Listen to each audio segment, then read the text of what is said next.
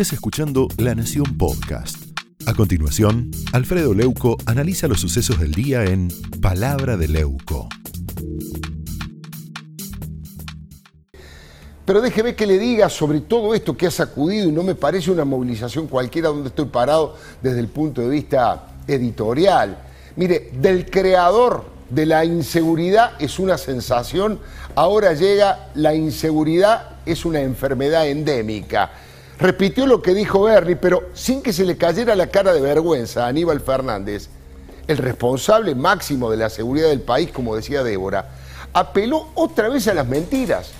Decir enfermedad endémica es tratar de instalar que algo, no sé, cayó del cielo, un virus que no sabemos de dónde vino, o un castigo de la naturaleza. Otra vez Aníbal nos toma de tontos y nos quiere engañar. ¿Sabe por qué? Porque la inseguridad es un producto de una construcción de funcionarios y gobernantes, o mejor dicho, es una destrucción de los valores de la convivencia pacífica y de ese mensaje peligroso de este gobierno que se cansó de liberar criminales y ladrones. Mire, por supuesto que delitos se cometen en todos los países, pero solo en la Argentina las autoridades y parte de la justicia se ponen siempre al lado de los delincuentes y además se ensañan con las víctimas o con sus familiares. Mire, ese mensaje es el que dinamita el valor de la honradez y del trabajo.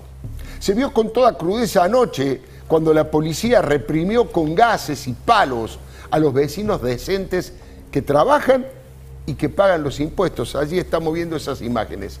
Lo decía Débora Pláger anoche.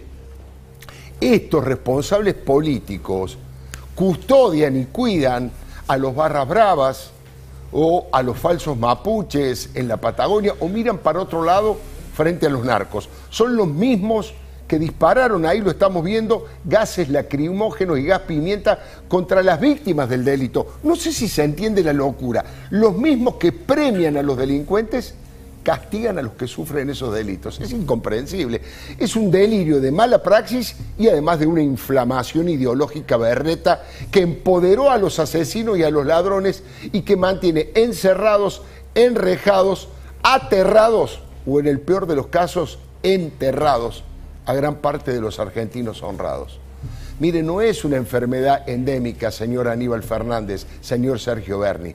La inseguridad galopante es una consecuencia lógica de ese mensaje nefasto y zaffaroniano que baja hace años desde el poder cristinista. Por eso la policía no actúa, ahora lo vamos a ver con el doctor Fernando Soto, porque siempre tiene razón el malandra.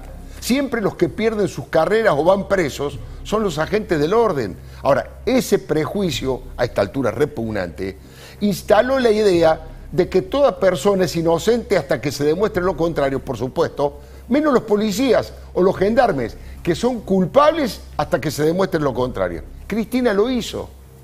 Cristina lo hizo, no fue magia, fue mafia y bajada de línea de Zaffaroni. Ahora, el que aportó sentido común y criterio de realidad fue el señor Jorge González. Es un comerciante que vende ropa allí en Ramos Mejía, tiene setenta y tres años y está harto de que le roben en el negocio. Miró el cartel publicitario de Fernando Espinosa y dijo, sí, sí, sí, es cierto, la matanza avanza, pero avanza hacia la muerte, como le pasó a Roberto, al kiosquero tan querido y fusilado a balazos directamente por absolutamente por nada. Hay que decir que es cierto que lo que avanza en todo el país y especialmente en el conurbano y en Rosario es la matanza, pero matanza con minúscula, la matanza de argentinos que tienen pánico cada vez que sus hijos van a la escuela o salen a trabajar. Los delincuentes fueron liberados por el gobierno de Alberto y además por algunos jueces repudiables como Víctor Violini, por ejemplo. Así es que los chorros y los criminales andan libres. Y las personas de bien que tienen, son las que tienen que estar atrincheradas en sus casas. Por eso este estallido, esta rebelión de los mansos de anoche, es un mensaje claro que el gobierno debería leer con responsabilidad y sin frivolidad. No es habitual que los ciudadanos independientes, autoconvocados, insulten a Cristina Kirchner como lo hicieron anoche. No es habitual que apunten claramente a Sergio Berni, Axel Kicillof, al intendente Fernando Espinosa como responsables del temor, no en el que viven, en el que sobreviven. Una señora, lo veíamos ayer, dijo: Roberto lo asesinó el Estado. Pedro, el padre del kiosquero, quebrado en su llanto, dijo: gracias Alberto, gracias Cristina por liberar a los chorros. La verdad que fue demoledor. Mucha gente hizo clic y comprendió que no se trata de algo irremediable, frente a lo que hay que resignarse.